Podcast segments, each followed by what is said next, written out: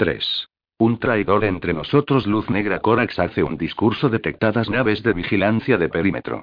El aviso de Eprenia petrificó la actividad en el Strategium.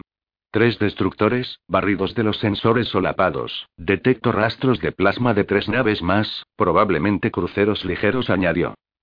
La Vengadora estaba a solo dos días de alcanzar el punto de traslación, suficientemente lejos de la atracción gravitatoria de la estrella Isban como para poder efectuar un salto disforme con seguridad. Durante los tres últimos días, la red tejida por las naves traidoras se había ido cerrando, pero esta vez es cuando más se habían acercado, a tan solo un centenar de kilómetros de distancia. Corax miró la pantalla en el brazo del trono de mando en que se mostraban las posiciones relativas de las naves. En un instante había calculado las trayectorias y la cobertura de los barridos de los sensores. Demasiado cerca para alterar el rumbo, declaró. Tendremos que correr para alcanzar el punto de traslación. Desactivad todos los sistemas auxiliares, imponed protocolos de luz negra, derivad toda la energía excedente a los motores. Una serie de asentimientos resonaron entre el personal y los legionarios allí reunidos. El primarca dirigió la atención al comandante Brane. Quiero que tú y Agapito realicéis una inspección de proa a popa. Aseguraos de que todos los sistemas están funcionando al mínimo. Diles a Solaro y a Loni que hagan cumplir los protocolos de luz negra. El primarca alzó la voz. Quiero el reequilibrio total de la energía en diez minutos, ni uno más. Sí, mi señor, me aseguraré de ello, replicó Brane. Detectando lanzamiento, Lord Corax comunicó Eprenia. El grupo de naves está disparando torpedos. Dispersión máxima. ¿Dirección? inquirió Corax mientras regresaba a su posición tras el trono de mando, con los ojos fijos en la pequeña pantalla de datos. Modelo cruzado, respondió Eprenia. Incluso con nuestro aumento de velocidad pasarán por delante de nosotros. Cabrones, murmuró Brane desde detrás del primarca. Esperan tener suerte con una andanada a ciegas. Deja libre un 3% de producción de energía para efectuar maniobras, por si acaso ordenó Corax. Todo el personal a sus puestos de combate. ¿Armamento, Lord Corax? preguntó Eprenia. Su expresión era calmada como siempre, pero el primarca detectó un ligero ápice de tensión en su voz. ¿Debemos reservar parte de la energía para las baterías de armas? No replicó el primarca tras pensarlo un instante. Sería imposible abrirnos camino luchando si nos descubren. ¿Y los transformadores de los escudos de vacío? ¿Debo ponerlos en espera? No dijo Corax. Toda la energía a los escudos de reflejo y los motores, nada más. Si nos alcanzan, será demasiado tarde de todos modos. Poner los escudos transformadores fuera de línea añadiría al menos cuatro minutos al tiempo necesario para que los escudos de reflejo pudieran volver a convertirse en pantallas defensivas de vacío. Unos minutos en los que la Vengadora podía llegar a sufrir daños incalculables. Por primera vez desde que había subido a bordo, Korax sintió la duda en la controladora. Tan solo duró un latido antes que Prenia asintiera y se volviera para cumplir las órdenes. Corax oyó abrirse las puertas y miró por encima de su hombro para ver a Brane dirigirse a su inspección. Comprobó nuevamente la pantalla. Se encontraban a 250 kilómetros del grupo de naves traidoras. Siete naves más habían aparecido en la pantalla de los sensores de banda baja, creando tres capas de defensa entre la barcaza de batalla y el punto de traslación seguro. Si se producía aunque fuera un momentáneo destello en los escudos de reflejo, o uno de los torpedos alcanzaba a la Vengadora en su área de acción, la nave del primarca se encontraría rápidamente rodeada de enemigos. No podía correr más que sus enemigos, y no podía vencerlos por la fuerza. La única opción de Corax era mantener la calma y concentrarse en la ruta de evasión. Era algo a lo que estaba acostumbrado desde que era un niño, y no iba a empezar ahora a tomar decisiones precipitadas. Los protocolos de luz negra implicaban la total desconexión de todos los sistemas no esenciales. Uno por uno, soporte vital, iluminación, calefacción y otros sistemas medioambientales fueron reduciéndose a la mínima potencia, a los mínimos indispensables para que la tripulación pudiera sobrevivir. Incluso la gravedad artificial se redujo a la mitad de la gravedad terrestre normal, ahorrando una gran cantidad de energía necesaria para los motores de plasma. En los atareados compartimentos de transporte situados en las profundidades del buque, casi 1500 legionarios permanecían densamente apretados mientras la oscuridad caía sobre ellos. La barcaza de batalla había sido diseñada para transportar tan solo una fracción de ese número. Se había habilitado sitio en los muelles de carga, en las bodegas de armamento y entre las pasarelas y puentes de las salas de máquinas. Algunas escuadras habían encontrado sitio en los conductos de mantenimiento, y varias docenas de ascensores y pozos de transporte habían sido decomisados para proporcionar espacio adicional. Incluso con todas estas medidas, los guerreros de la Guardia del Cuervo apenas disponían de libertad de movimientos. Tan solo los corredores principales de acceso se habían mantenido despejados, permitiendo así que los mensajeros pudieran moverse fácilmente entre el estrategium y los compartimentos esenciales. Entre la multitud, Alparius observó las luces palideciendo antes de apagarse. Evidentemente, él no era el verdadero Alparius, pero gracias a la intervención de algunos sutiles programas mentales y a un poco de poder psíquico de los bibliotecarios de la Legión, había optado por olvidar su nombre real. A todos los efectos y propósitos, en esos momentos él era Alparius. Y estaba un poco preocupado. Se encontraba sentado junto a la escuadra a la que se había unido en una pasarela situada encima de los reactores de plasma, equipado con su armadura. Los signos de advertencia ambientales se iluminaron en su casco cuando el aire se hizo más tenue y la gravedad disminuyó. Sin pensarlo, dio la orden su vocal de activar los sentidos automatizados del casco. ¿Qué estás haciendo? Alparius volvió la cabeza cuando la voz del comandante Aloni resonó por la pasarela. Se dio cuenta de que el capitán le estaba hablando a él. Ya sabes lo que significa luz negra, prosiguió Aloni. Energía al mínimo. ¿Te das cuenta del tipo de señal energética que producen un millar y medio de servoarmaduras? Prestad atención. Todo debe ser puesto al mínimo, al ciclo más bajo posible. Respiración, reciclaje de humedad, locomoción y todo. Nada de comunicaciones, nada que salga al exterior, nada de movimiento.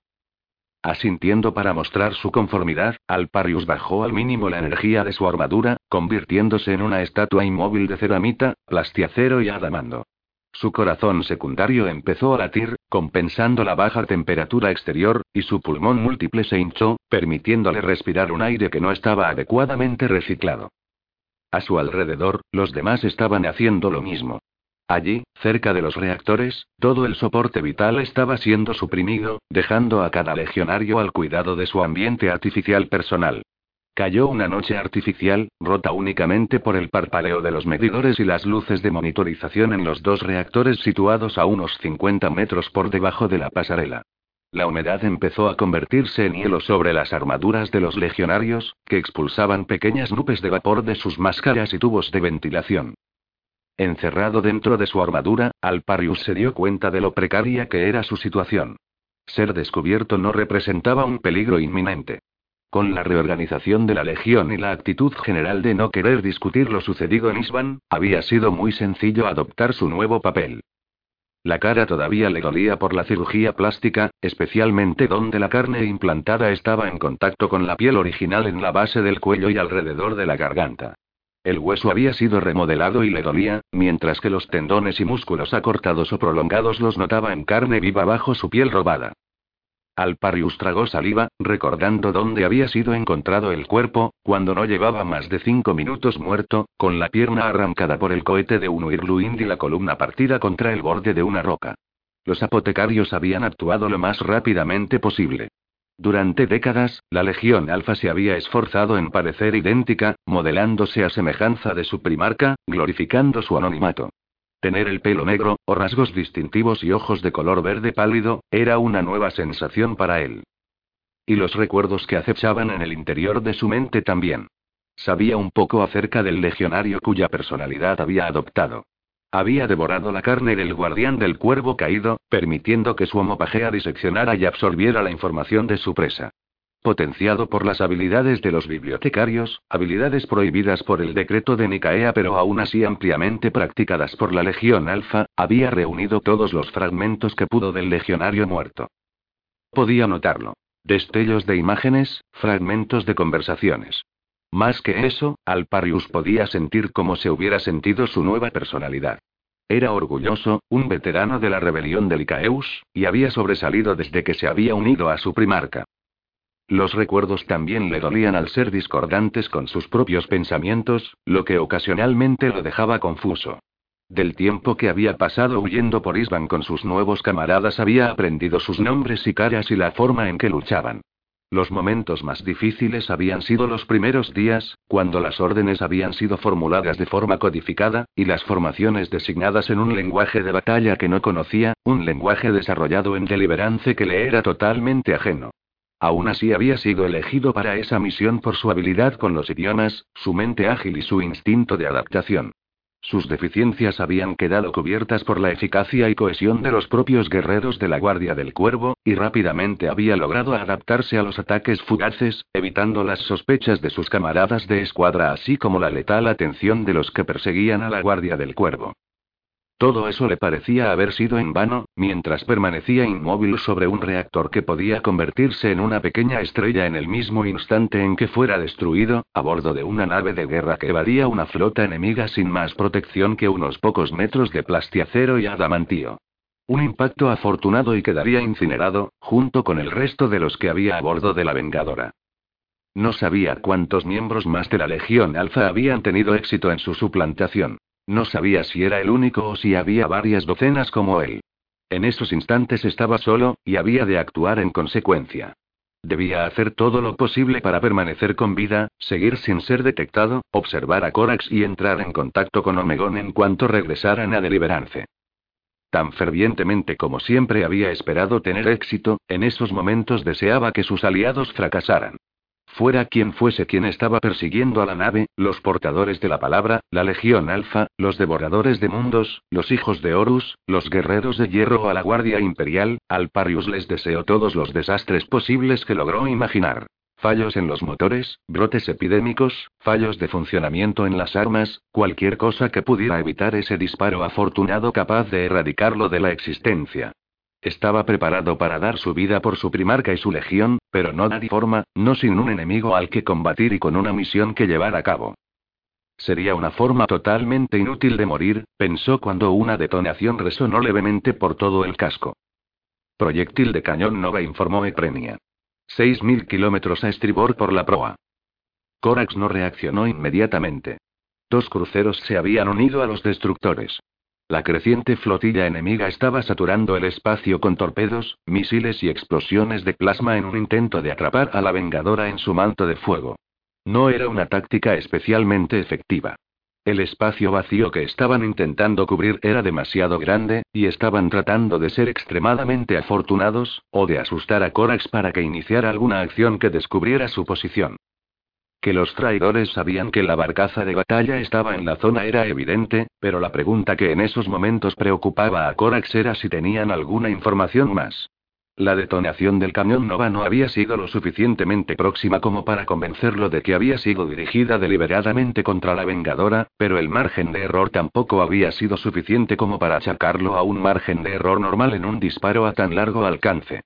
Podía permitirse esperar una segunda explosión de plasma para demostrar que respuesta era la correcta. Inclinación durante 50 kilómetros, 3 grados a estribor ordenó al tripulante en los controles de rumbo. Escudos navegacionales absorbiendo residuos de plasma y restos anunció otro tripulante. Acercándose a los niveles de tolerancia de los escudos de reflejo. Corax rechinó los dientes.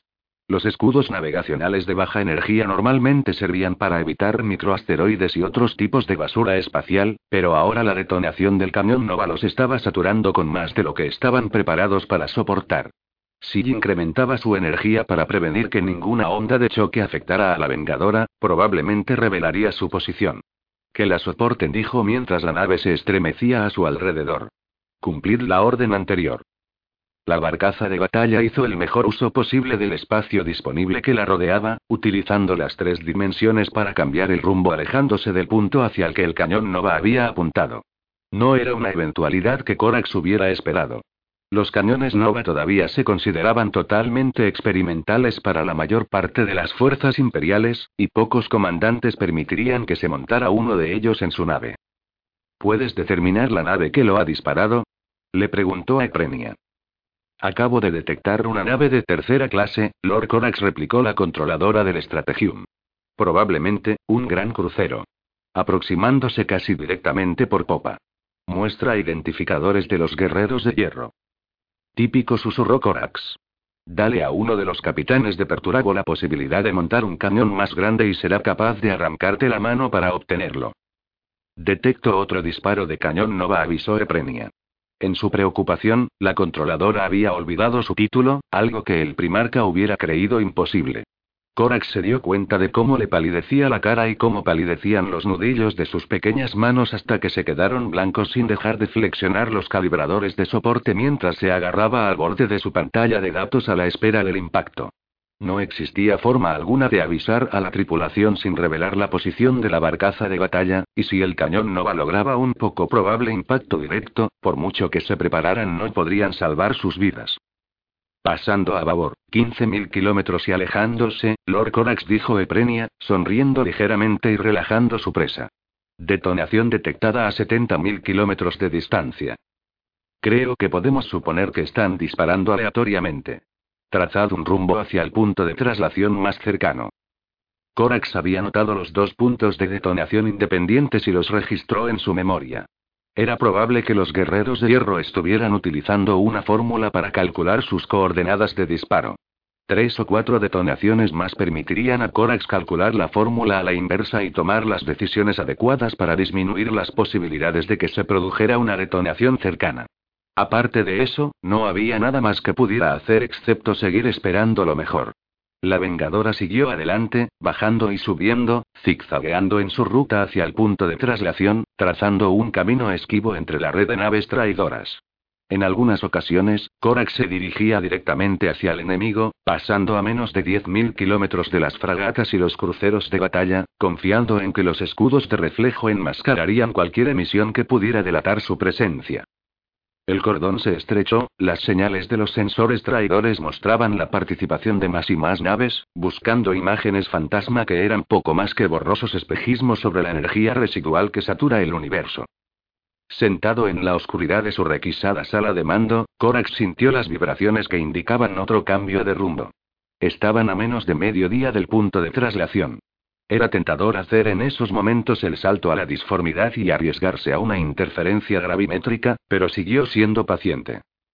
Se habían producido algunos impactos demasiado próximos. Torpedos que detonaron sus cargas explosivas a pocos miles de kilómetros de la Vengadora, cambios de rumbo en el último momento para evitar los sensores enemigos, detonaciones de cañones Nova que habían llevado los escudos navegacionales al límite, puntas aleatorias en la energía de los motores que habían llevado a la barcaza de batalla de detenerse casi por completo para compensar los destellos de energía. El primarca había superado todo ello sin un instante de miedo. No había lugar para el error, pero tampoco lo había para la incertidumbre. Su situación era muy simple. Escapar y sobrevivir o ser detectado y destruido. Ambos extremos eran diáfanamente claros, y apartó de su mente cualquier otro pensamiento que hubiera podido enturbiar su juicio. En esos momentos estaban explotando una pequeña brecha en el cerco de los traidores y habían disfrutado de varias horas de viaje tranquilo. El protocolo de luz negra todavía estaba totalmente operativo, por lo que Korak se sentó en la gran consola de mando, observando las pantallas negras y los indicadores apagados. Sus ojos detectaban los detalles de la sala bajo el mínimo resplandor de las parpadeantes luces rojas de emergencia y el brillo que entraba por la puerta que conducía al Strategium. Estaba acostumbrado a esperar. A lo largo de muchos años había aprendido las lecciones de la paciencia, del cálculo preciso del paso del tiempo. Durante cientos de batallas supo el momento de actuar y el momento de detenerse, y gozó de la victoria en todas ellas gracias a esas decisiones. La masacre en el punto de desembarco lo había pillado por sorpresa. Al primarca le preocupaba sobre todo el hecho de que no había percibido ninguna de las intenciones traicioneras de los comandantes de sus legiones hermanas. Sentado en la oscuridad, solo con sus pensamientos, se preguntaba si había estado ciego a la traición por alguna debilidad propia. Había sido demasiado confiado e ignorado los sutiles indicios de las intenciones de sus hermanos. Lo sucedido era de todo punto impensable, y ese era parte del problema para Corax. Había sido tan confiado que nunca consideró la posibilidad de tener que enfrentarse a sus hermanos. Había sido enviado junto a los otros a Isban para someter a Horus. Sin duda debería haberse preguntado si Horus había actuado totalmente por su cuenta. ¿Acaso el show de que el señor de la guerra se alzara contra el emperador lo había ofuscado de tal forma que lo había hecho caer en una trampa tan obvia? Las preguntas eran aún más duras porque no era posible responderlas. Otra vibración, otro cambio de dirección. Las horas pasaban lentamente. El primarca no necesitaba una pantalla de datos para saber lo que estaba ocurriendo. Tenía una imagen en su mente de la Vengadora y las naves utilizadas contra ella, los rumbos calculados tan exactamente como cualquier esquema. Cualquier divergencia significativa respecto a la imagen que se había creado sería comunicada, y no había recibido ninguna de tales comunicaciones de Eprenia. La compleja red tejida para atrapar a la Vengadora no era lo suficientemente densa. Siempre quedaban agujeros. Paciencia. Horas, días, semanas de espera. Años, de hecho, cuando había realizado sus preparativos, oculto entre los prisioneros de Licaeus. Había algo de pureza en la calma, algo energizante en la soledad. Las heridas todavía le dolían. Eran punzadas ocasionales de sensaciones que rompían las paredes de su estado medio hipnotizado. Cambiaba de posición para aliviar la tensión sobre las doloridas costillas, para alejar la presión de los órganos dañados. El cuerpo modificado de Corax era capaz de resistir inimaginables cantidades de daño, pero aún así había algo más profundo que las heridas físicas que afligían al primarca. El dolor lo obligaba a endurecerse, como recordatorio de su fallo. Había sufrido un daño que ningún cuerpo sobrehumano podía curar, una dolorosa herida que no podía sanarse con los cuidados de los apotecarios. Hasta que pudiera poner punto final a esa agonía interna, no podía dejar que su cuerpo sanara. Sacado de su ensoñación a causa de uno de esos breves pinchazos de dolor, Corax activó la pantalla de datos. Analizando los rumbos de intersección que mostraba el monitor, Corax observó algo que no había visto anteriormente. Una convergencia de posibilidades causada por pequeñas alteraciones en la disposición enemiga unas horas antes. Había un agujero.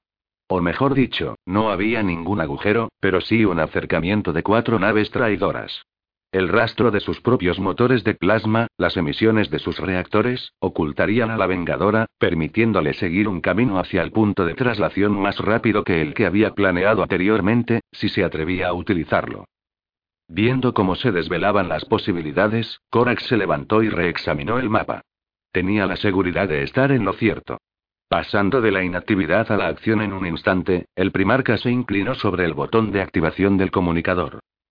Detuvo el dedo a unos milímetros del conmutador. Korax sopesó la situación una vez más, enfriando su excitación, ignorando la atracción de una posibilidad insospechada. La maniobra pondría a la Vengadora al alcance de las armas de al menos tres naves enemigas. Si viraba al nuevo rumbo, se verían comprometidos en la acción. Cualquier alteración significativa por parte del enemigo podía cambiar la dinámica, revelando la posición de la Guardia del Cuervo peligrosamente cerca de las naves traidoras. Descartó la idea.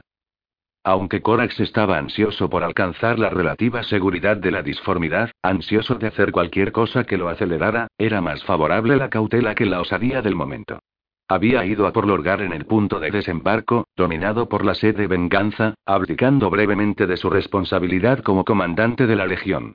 Esta respuesta emotiva le había costado cara a la Legión. Habían caído muchos más de ellos en la emboscada de los que lo habrían hecho si hubiera estado dirigiendo la retirada. No pensaba volver a actuar precipitadamente. Lo más importante era que estaba vivo, y que eso era tan cierto ahora como entonces. Mediodía no era importante. Sobrevivir era lo que importaba. Esa necesidad de sobrevivir, ese instinto animal para seguir respirando lo seguía guiando, llenándolo de determinación. No iba a rendirse y aceptar voluntariamente la muerte. Incluso ahora, con su legión prácticamente exterminada y sus enemigos superando con creces a sus aliados, Korax sabía que no podía rendirse. Su misión en esos momentos era mantener viva a la Guardia del Cuervo, sin importar las tentaciones e instintos para actuar de forma decidida y arriesgada. En Deliverance, cuando era llamada Icaeus, había existido la auténtica desesperación. Los débiles habían sucumbido y los hombres menores habían eludido la tarea que tenían ante ellos. Pero Corax no. Había arrastrado a Licaeus, ensangrentado y gritando, hacia la libertad, y ni una vez dudó de la rectitud de sus esfuerzos. ¿Por qué en esos momentos se estaba preguntando si tendría la determinación para triunfar? Se sentó una vez más, inmóvil en la oscuridad. Le gustaba la oscuridad, las sombras siempre habían sido sus aliadas. Podía pasar las últimas horas de su vida de esa forma, esperando, anticipando el siguiente temblor por una corrección del rumbo, esperando un golpe en la puerta para traerle el último informe de los movimientos del enemigo, tratando de no revivir los errores y horrores de Isban. Tratando de hacerlo, pero sin conseguirlo. La sala estaba impregnada de olor a sudor, el aire saturado por el hedor de su propio miedo. Marcus era más que feliz de encararse cara a cara en una lucha abierta, o incluso manteniéndose firme mientras las naves de combate se destruían unas a otras con aniquiladoras andaradas. Esta guerra, la forma de luchar de la Guardia del Cuervo, le ponía a prueba los nervios y le oprimía el pecho alrededor del corazón. El prefecto yacía en su camastro con los ojos cerrados, deseando que los ventiladores pudieran volver a activarse para eliminar el hedor de su transpiración. Las manos le temblaban sobre el pecho, el pelo le caía lacio sobre la frente y la almohada y las sábanas estaban empapadas bajo su cuerpo. Solo hacía falta que un proyectil encontrara a la Vengadora y todos ellos estarían muertos. Valerius estaba seguro de ello. Los escudos de reflejo no ofrecían defensa alguna contra una docena de megatoneladas de destrucción atómica. Los mamparos vibraban con las ondas de choque de las detonaciones distantes, a miles de kilómetros de distancia, pero aún así demasiado cerca para el gusto del prefecto. Pelón estaba en la antesala. Marcus podía oír sus rápidos y asustados jadeos, y se imaginó a su sirviente sentado en un rincón de la habitación con las rodillas contra el pecho. El prefecto comprendía muy bien el terror que atenazaba al hombre, porque él lo compartía. El bombardeo había empezado menos de media hora antes. Había sido expulsado del Strategium por Corax en cuanto el primer proyectil de cañón Nova había estallado, lejos de la barcaza de batalla pero demasiado cerca para estar tranquilo. Mientras se apresuraba por los corredores y descendía por las aparentemente infinitas escaleras, notó como la nave vibraba bajo sus pies y el metal de las barandillas se estremecía bajo sus dedos. Había tratado de no correr. Los guerreros de la Guardia del Cuervo junto a los que habían pasado parecían imperturbables ante esta situación, confiando su existencia a la energía de los escudos de reflejo de una forma que Marcus era simplemente incapaz de compartir. Él era un guardia imperial, un miembro de la corte Terión, y estaba acostumbrado a combatir a un enemigo al que podía ver, su vida la confiaba a campos de energía, al blindaje de los tanques o las gruesas paredes de un búnker. Había soportado duelos artilleros y ataques orbitales, pero nada se podía comparar con la indefensión que sentía en esos momentos. La oscuridad era absoluta. No podía encenderse ninguna luz. En cierta forma era de agradecer. Era mejor estar confinado en sus habitaciones, donde Lord Corax y los demás no podían ver sus cobardes reacciones, donde no podían oír sus reprimidos gemidos con cada sacudida provocada por una onda de choque. Pero a la vez era una pesadilla permanecer solo. El orgullo podría haberlo ayudado a dominar el miedo si hubiera estado a la vista de otros. Como tan solo podía impresionarse a sí mismo, su voluntad demostró ser sumamente débil. La oscuridad era tan opresiva como el aire cargado de sudor. Le presionaba con fuerza sobre el pecho, arrancando el aire de sus pulmones, ahogándolo. Tosió y jadeó y se volvió hacia el borde de la cama. Los pies enfundados en las botas en contacto con las desnudas planchas metálicas, los brazos cruzados con fuerza sobre el pecho, encogiéndose ante otra vibración que recorrió la nave de estribor a babor, acompañada de crujidos y chirridos de las mamparas a su alrededor. Esto es demencial, murmuró. Sus palabras eran solo un susurro, pero resonaron en el interior de su cabeza. La cordura había sido un recurso últimamente escaso para el prefecto. Al principio se sintió aliviado de que las pesadillas hubieran acabado. El bendito abandono del sueño había regresado, y él lo había aceptado con placer. La sensación de respiro no había durado mucho. Apenas unos días después de la evacuación de Lord Corax y su legión, los sueños vacíos de Marcus habían empezado a incorriarlo de nuevo. Se despertaba en medio de las guardias nocturnas, con un vacío en sus pensamientos sintiéndose arrastrado hacia un abismo. Pronto empezó a temer las noches tanto como cuando los fuegos y los gritos de cuervos moribundos lo habían perseguido. No era el abrasador terror, la paranoia que lo había atrapado anteriormente, era un frío terror que le recorría la columna y se asentaba en la boca del estómago. Solo en la oscuridad de su cabina, ese terror había regresado, filtrándose a través de la oscuridad mientras misiles y proyectiles iluminaban el firmamento más allá de los muros de acero y rococemento. La nada que lo esperaba era demasiado parecida al vacío del espacio. En su terror, Marcus estaba convencido de que iba a morir. Justo como había soñado en la difícil situación de la Guardia del Cuervo, ahora sus pensamientos le presentaban una visión de su muerte. Moriría solo, congelado en el vacío, engullido por la vacuidad del universo. Marcus lanzó un gemido lastimero y se arrojó boca abajo sobre la cama, tratando de enterrar la cabeza, luchando por bloquear la vacuidad que le estaba absorbiendo la existencia. Eso ha sido un poco demasiado cerca, remarcó Brane cuando un proyectil de cañón Nova estalló a unos pocos miles de kilómetros por la proa de estribor. Demasiado cerca es un impacto, replicó Agapito. Cualquier cosa a la que sobrevivamos es suficientemente lejos para mí. Silencio, dijo Lord Corax. Su voz estaba calmada, sus rasgos faciales inexpresivos, mientras observaba el apagado brillo de las lecturas de los sensores en la pantalla principal. Estoy pensando. El primarca había tomado los mandos del control de dirección en cuanto empezó la última andanada de los traidores, y guiaba a la Vengadora por una ruta segura que solamente él podía ver mientras su mente calculaba constantemente y se adaptaba con cada andanada de torpedos y detonación de cañón Nova. Mi señor, nos estamos acercando peligrosamente a un crucero enemigo, avisó uno de los ayudantes en los sistemas de sensores. Lo sé, replicó el primarca con los ojos fijos en la pantalla. Mi señor, van a detectar nuestro rastro de plasma si pasamos tan cerca, añadió la controladora Eprenia en un tono calmado y respetuoso pero con una nota de preocupación. Eso no será lo único que detecten, replicó Corax, volviéndose para sonreír a la mujer. Hizo una breve pausa y entonces levantó un dedo. Creo que hemos llegado a una distancia segura para la traslación. Mi señor. La confusión de Eprenia era comparable a la de Brane. Una mirada de soslayo a Agapito y Aloni mostró que los otros comandantes estaban tensos, con los ojos entrecerrados. No vamos a huir sin hacerles una última observación a nuestros enemigos, dijo Corax. ¿Debemos activar los escudos de vacío y las baterías de armamento, mi señor? Preguntó Eprenia, con la mano ya encima de la terminal de mando. No dijo el primarca. Tengo algo más dramático en mente. Último adiós, el apóstol Danask, de los portadores de la palabra, estaba considerando que en su última misión se le estaba acabando la paciencia. La alegre anarquía del ataque y la matanza en el punto de desembarco parecía un recuerdo lejano tras días de infructuosa búsqueda de la huidiza guardia del cuervo. Sus últimas órdenes no eran mucho más prometedoras. Durante más de un día, su nave había estado disparando esporádicamente andanadas de torpedos en el área que el señor de la guerra le había ordenado sin obtener ningún resultado. Era una pérdida de tiempo, y era aún más insultante porque sus hermanos legionarios ya estaban en ruta hacia Calp para hacer una visita sorpresa a los ultramarines. Era difícil no pensar que esta era alguna forma de castigo por alguna violación de las reglas de la Legión de la que no era consciente. Danask se preguntaba si tal vez no había sido lo suficientemente devoto a esta nueva causa. Se había dado cuenta que Corfaeron a veces lo miraba de forma rara, y estaba seguro que el señor de la fe lo estaba probando de alguna piedra. No se había quejado cuando recibió esas estúpidas órdenes, y ofreció unas efusivas plegarias al primarca por haberlo tenido en cuenta para esa fastidiosa pero esencial misión. Señal de energía detectada.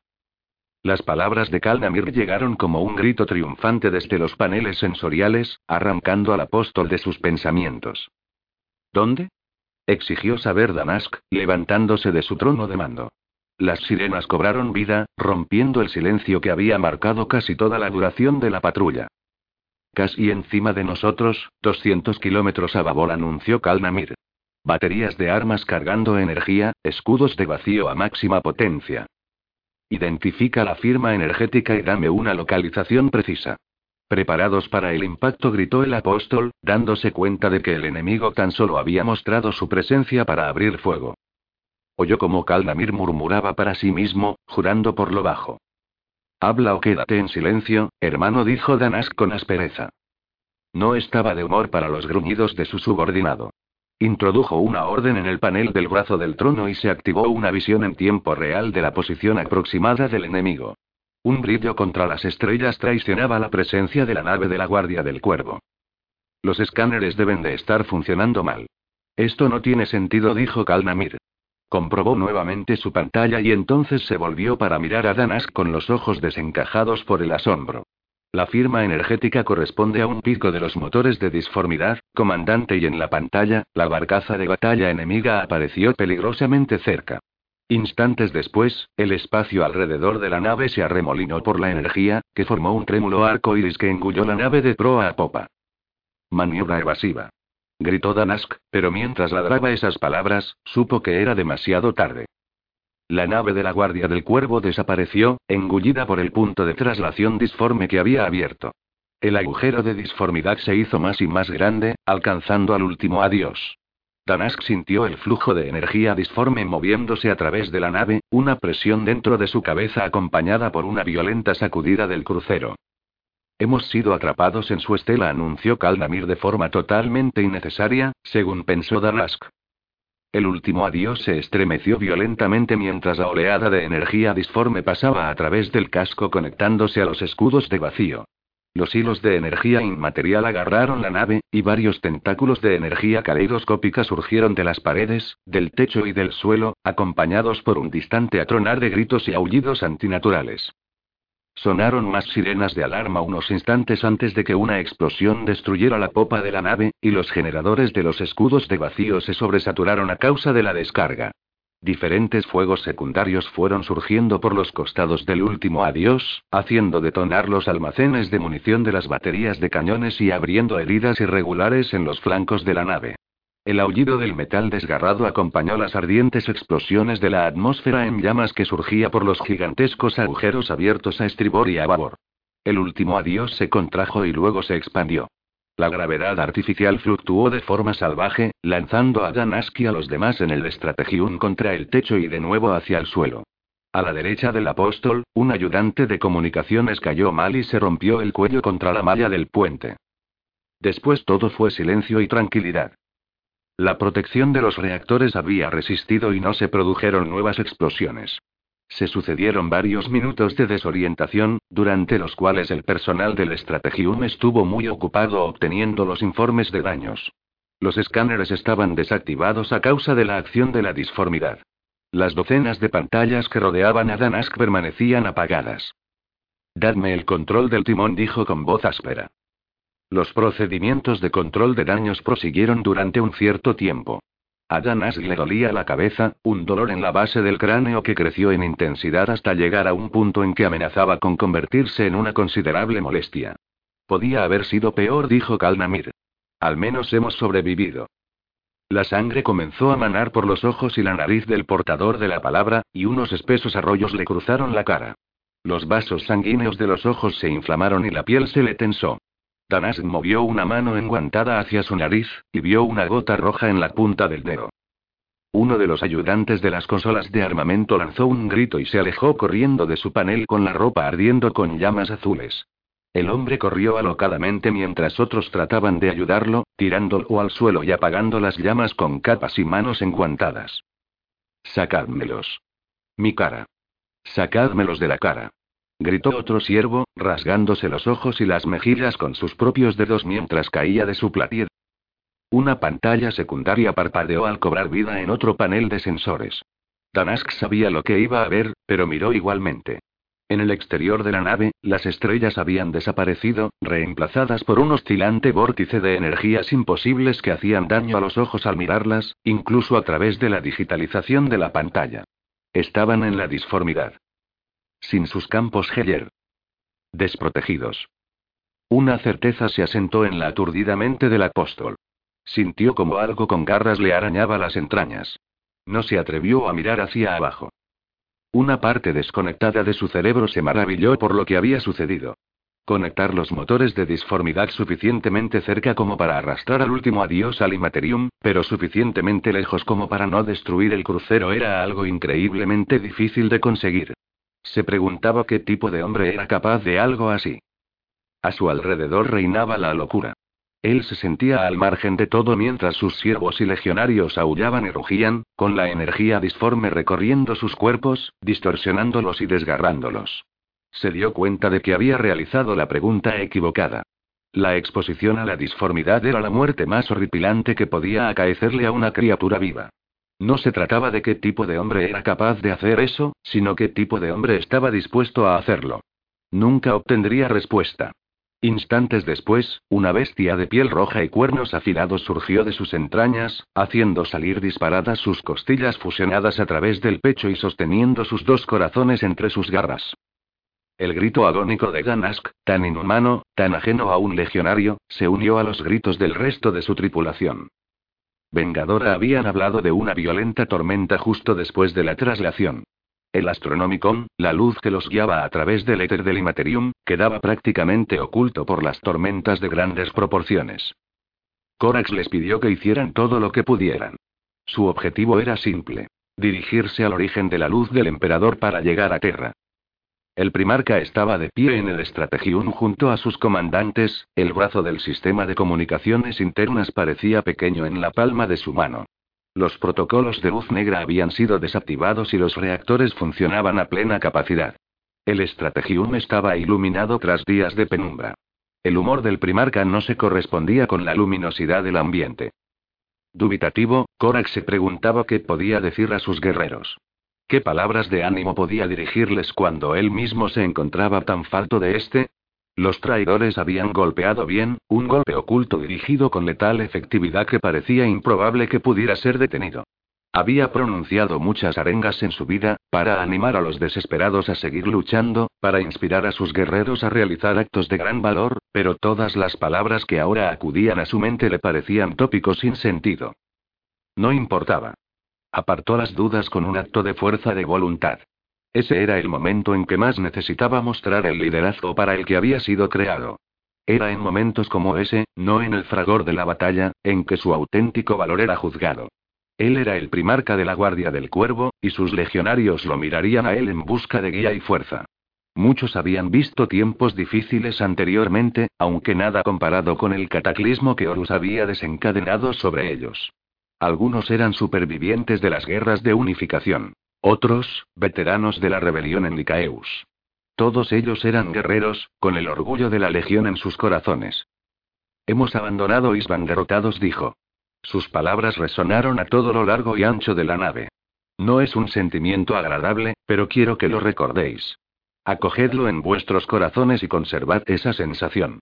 Dejad que fluya por vuestras venas y alimente vuestros músculos. No olvidéis jamás lo que se siente al perder. Se detuvo un instante, cogiendo aire y dejando que otra emoción reemplazara el dolor y la desesperación. No sucumbáis a los sentimientos de desesperación. Formamos parte de las legiones astartes. Somos la guardia del cuervo. Nos han vencido, pero hemos sobrevivido. Recoged ese dolor y aunadlo con vuestra rabia hasta que logréis forjar un nuevo propósito. Aquellos a los que una vez llamamos hermanos y Korax se detuvo nuevamente. Las palabras se le atragantaban en la garganta a medida que las pronunciaba. Miró a Agapito, después a Brane, posteriormente a Solaro y finalmente a Aloni. Los ojos de sus comandantes brillaban de emoción, y apretaban las mandíbulas con furia reprimida. El primarca dejó escapar un gruñido, dando rienda suelta a los sentimientos que había dejado a un lado desde la huida de Isban. Aquellos a los que una vez llamamos hermanos son ahora nuestros enemigos. Nos han traicionado, y lo que es peor, han traicionado al emperador. Todos ellos están muertos para nosotros, y nos les concederemos la dignidad de nuestro pesar. Rabia es todo lo que nosotros tenemos para ellos. Una rabia como nunca antes habíamos sentido. Tan solo unos meses atrás todavía descargábamos nuestra furia en nombre de la iluminación. Llevamos la guerra a la galaxia en nombre de la verdad imperial. Esos días se han acabado. La gran cruzada ha sido dada por concluida por la traición de los que ahora denominamos enemigos. Odiadlos. Odiadlos como nunca antes habéis odiado a nadie. Odiad el aire que respiran y el suelo que pisan. No existe nada más cobarde que un traidor, ni nada más merecedor de nuestro aborrecimiento. Odiadlos. El dolor atravesó el pecho de Corax. En su agitación se le habían abierto las heridas que había sufrido, haciendo que la sangre corriera de nuevo sobre su piel. Un hombre normal habría muerto por una sola de esas heridas, pero el primarca soportó el dolor sin mostrarlo en absoluto, enterrando estoicamente la agonía en un recoveco de su mente.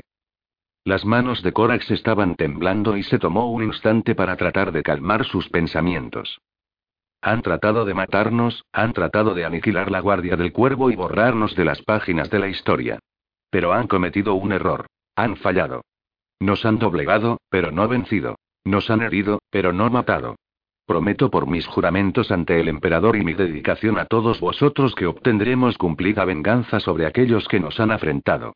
Pagarán por su error con sangre y muerte, y no será hasta que el último de ellos yazca muerto por nuestra mano que alcancemos en medida alguna satisfacción. Los destruiremos allí donde los encontremos, como solo la guardia del cuervo sabe hacer. Jurad conmigo, hijos míos, que me seguiréis allí donde nos lleve este camino. Jurad no mostrar piedad alguna a los traidores.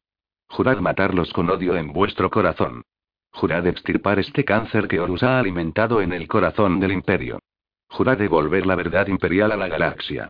Jurad que nunca más volveremos a fallar.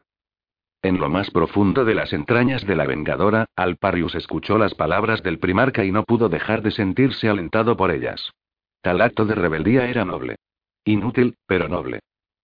Cuatro viaje al sol, comida escasa, el camino está bloqueado, había mucho trabajo que hacer. Con los protocolos de luz negra desactivados, los guerreros y la tripulación de la Vengadora pudieron dirigir sus esfuerzos a la consolidación de sus fuerzas. El apresurado rearme y reorganización después de Isban había sido reemplazado por medidas de mayor profundidad. Las improvisadas escuadras se separaron y reformaron. Varios legionarios fueron promocionados a sargentos y los sargentos a rangos aún más elevados. Entre los que estuvieron más ocupados se encontraba el puñado de legionarios del Armorium sobrevivientes. La Guardia del Cuervo había perdido la mayor parte de su equipo durante los largos combates de ataque y retirada en Isbanube, y sobre los tecnomarines recayó ahora la misión de inventariar, reparar y reabastecer de equipo a las escuadras reconstituidas. Las bodegas de la Vengadora disponían de grandes cantidades de munición, pero las nuevas servoarmaduras y armas eran insuficientes para los 2.500 legionarios que había a bordo. Los componentes y piezas de recambio de las armaduras también escaseaban y, por tanto, junto a sus compañeros tecnomarines, Estradón Vinalt pasó mucho tiempo trabajando en las armas y armaduras que la Guardia del Cuervo había obtenido de enemigos derrotados. Su existencia no tenía más objetivo que el trabajo, todas las horas que permanecía despierto estaban llenas del crepitar de los soldadores de arco eléctrico, el olor de la pintura de los distintivos, el gemido de los trinquetes neumáticos y el calor de los hornos de ceramita. Vinalt estaba intrigado por los elementos de equipo que le habían llegado, unos le eran muy familiares, otros tenían un diseño radicalmente diferente, suministrado a otras legiones por docenas de mundos forja a través de todo el imperio. Hizo las reparaciones de las armaduras modelo Mark IV que llevaban la mayoría de sus camaradas lo mejor que pudo, utilizando piezas de armaduras más antiguas de los modelos Mark II y III que habían obtenido de los cuerpos de los portadores de la palabra, los guerreros de hierro y los devoradores de mundos. Nada era perfecto, y cada parche y empalme tan solo se podía asegurar que duraría una batalla o dos si la Vengadora se encontraba nuevamente al enemigo antes de llegar a tierra. Apenas había lo necesario para poder trabajar a bordo de la barcaza de combate, así que tenían que ser imaginativos. La mayor parte de los vehículos blindados de la Legión habían sido destruidos o abandonados en la llanura Urgalle, por lo que los componentes para tanques y transportes no escaseaban a bordo. Vinalt y sus compañeros tecnomarines idearon una forma de reforzar las armaduras que habían reparado utilizando las tachuelas de unión que generalmente se empleaban para fijar el blindaje a las placas ablativas de los Rhino y los Predator. Esto proporcionaba a las armaduras un aspecto muy peculiar, con las guardas de las sombreras selladas con filas de grandes remaches que parecían nódulos o ampollas. Otros componentes de vehículos, el cableado de transmisión, los servos, incluso los anclajes de las cadenas de tracción, se utilizaron como componentes improvisados para el nuevo diseño de armadura. Lentamente, los legionarios volvieron a aparecer de nuevo la guardia del cuervo.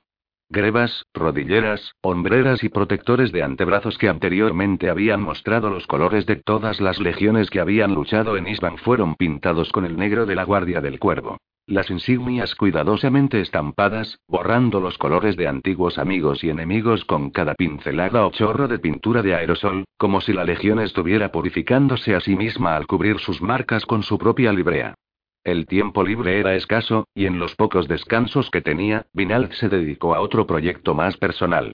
Se había asegurado un pequeño espacio entre dos de las torretas de estribor, una ruidosa sala muy pequeña que reverberaba con los ruidos de los cargadores automáticos y retumbaba con los pies de la tripulación mientras realizaban sus entrenamientos de puntería, siempre a punto para el combate. Había escasamente el sitio suficiente para una pequeña encimera y unos estantes. No había ninguna silla, así que trabajaba de pie. El tecnomarine miró el gran montón de componentes rotos reunidos sobre la mesa y se preguntó por dónde empezar. Las piezas de ceramita rotas y de metal retorcido se acumulaban bajo tuercas y tornillos y un amasijo de cables y alambres. Aquí y allí podía identificarse un servo o un actuador, o un puñado de fibras de tipo muscular. Sistemas que estaba acostumbrado a utilizar en las servoarmaduras, pero confeccionados de una forma que él jamás había visto en ninguna otra parte. Admiró la belleza del trabajo a la vez que se maravillaba con la ingeniería y el diseño que se manifestaba bajo el aleatorio amontonamiento de engranajes y transmisores de energía. Vinalt empezó clasificando los diversos componentes, dividiéndolos en montones según su forma y función y dejando a un lado aquellos cuya utilidad todavía no había determinado. Día a día, a veces dedicándole tan solo unos pocos minutos mientras los demás disfrutaban de sus merecidas escasas horas de descanso, empezó a obtener un poco de sentido de todo ese caos.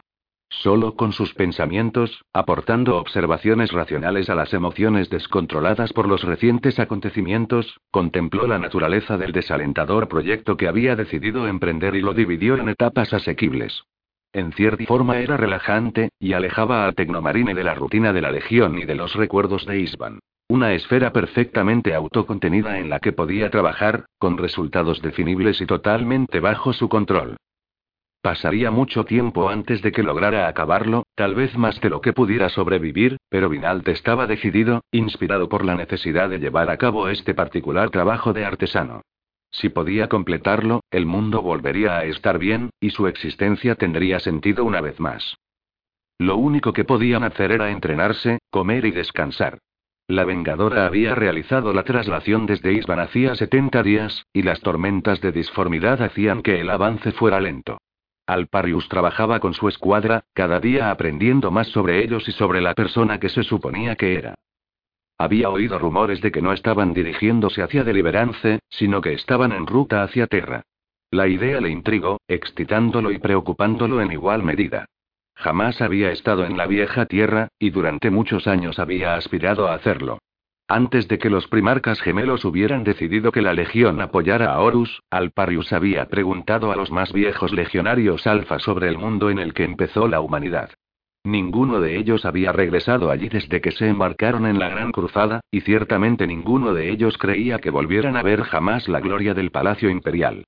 Alparius sabía que actualmente eran leales a una causa diferente, pero la idea de estar cerca del emperador seguía generando un estremecimiento en su interior, comparable solamente al placer que había sentido al ser elegido por el propio Alparius para esta misión. El primarca le había confiado y explicado la naturaleza del cambio de lealtades de la Legión. El emperador había, tal vez involuntariamente, traicionado a sus hijos y sus legiones. Los había abandonado, y a su vez había permitido que la gran cruzada flaqueara. El primarca no podía explicar por qué había sucedido eso, pero había sido inflexible en la idea de que Horus podía devolver a la humanidad a la senda de la verdad imperial. Alparius se preguntaba si podría llegar a ver al emperador y entonces le preocupó que si fuera llevado a su presencia, su duplicidad pudiera ser revelada. Seguro que un hombre tan poderoso como el Señor de la Humanidad no podía ser engañado por un simple cambio de cara y de nombre. Más que eso, el disfraz de Alparius era de un nacido en Terra. ¿Qué sucedería si otros nacidos en Terra, aunque solo un puñado de ellos seguía con vida tras la masacre, veían algún fallo en su disfraz? ¿Qué sucedería si dejaba ver su falta de conocimiento a otros terranos?